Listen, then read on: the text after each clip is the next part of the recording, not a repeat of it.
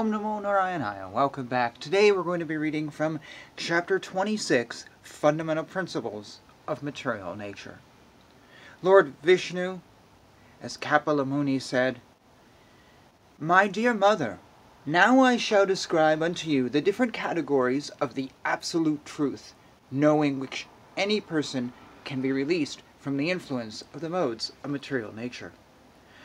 Knowledge is the ultimate perfection of self-realization. I shall explain that knowledge unto you by which the knots of attachment to the material world are cut. The Supreme Personality of Godhead is the Supreme Soul, and he has no beginning. He is transcendental to the material modes of nature and beyond the existence of this material world. He is perceivable everywhere because he is the self-effulgent, and by his self-effulgent luster the entire creation is maintained. As his pastime, that, that Supreme Personality of Godhead, the greatest of the great, accepted the subtle material energy which is invested with three material modes of nature and which is related with Vishnu. Divided into varieties by her threefold modes, material nature creates the forms of the living entities, and the living entities, seeing this, are illusioned by the knowledge covering feature of the illusionary energy. Because of his forgetfulness, the transcendental living entity accepts the influence of material energy as his field of activities, and thus accentuated, he wrongly applies the activities to himself. Material consciousness is the cause of one's conditional life, in which con the conditions are enforced upon the living entity by the material energy. Although the spirit soul does not do anything and is transcendental to such activities, he is thus affected by conditional life. The cause of the conditioned soul's material body and senses, and the senses presiding deities, the demigods, is the material nature. This is understood by learned men.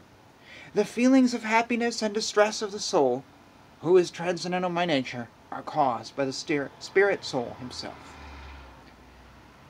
Devahuti said, O Supreme Personality of Godhead, kindly explain the characteristics of the Supreme Person and his energies, for both of these are the causes of this manifest and unmanifest creation. In response, Kapila Muni said, the unmanifested eternal combination of the three modes is the cause of the manifest state and is called pradhana.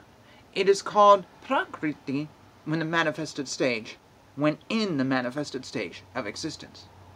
The aggravated elements, namely the five gross elements, the five subtle elements, the four internal senses, the five senses for knowledge gathering, and the five outward organs of action are known as the pradhana.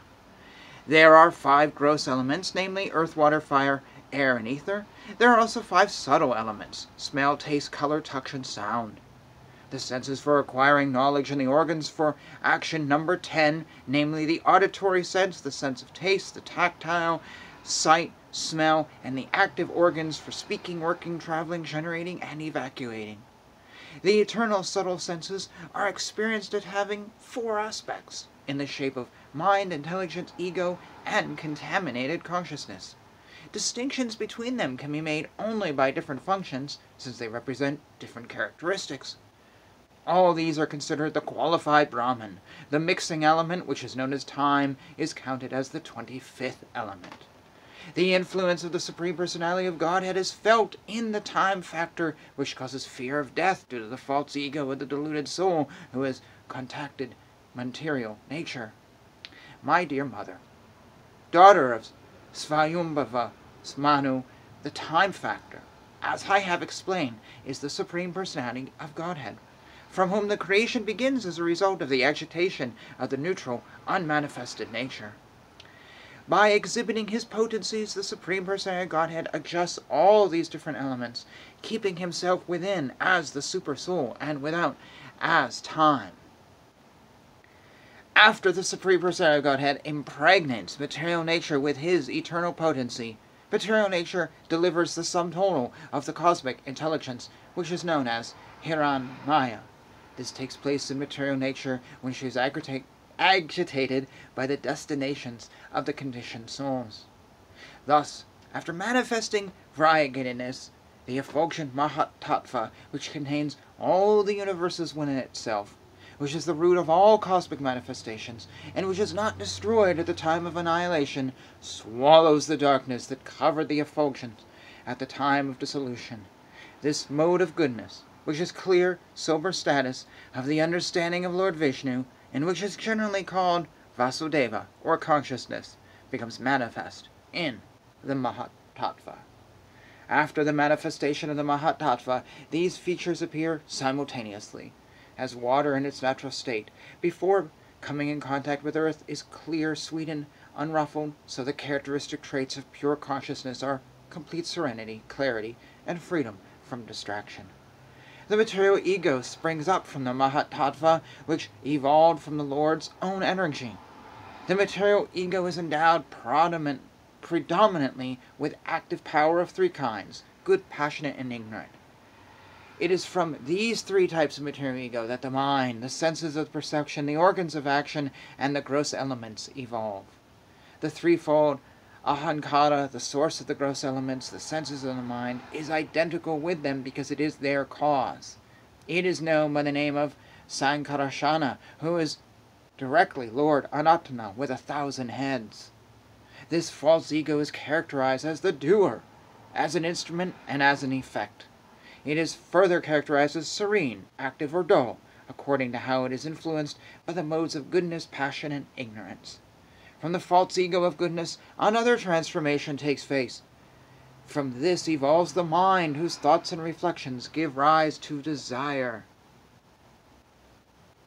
The mind of the living entity is known by the name of Lord Anri Ruddha, the supreme ruler of the senses. He possesses a bluish-black form resembling a lotus flower growing in the autumn. He is found slowly by the yogis.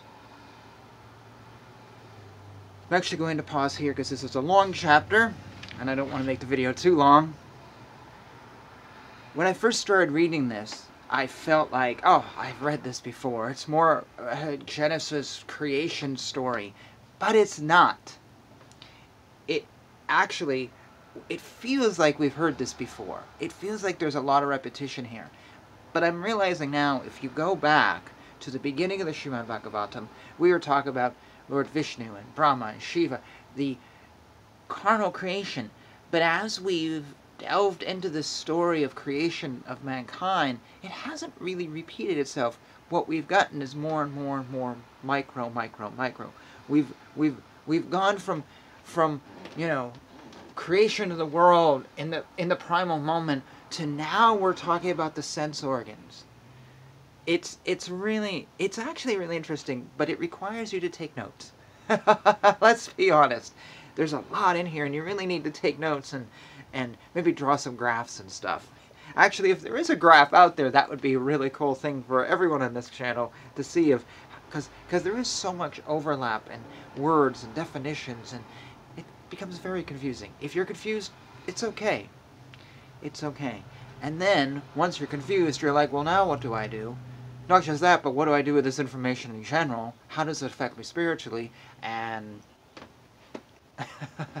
that's just the beginning. Anyways, we will pick up uh, with verse 29 in the next video. So thank you for watching. Comments and all that, please. If you'd like, down below.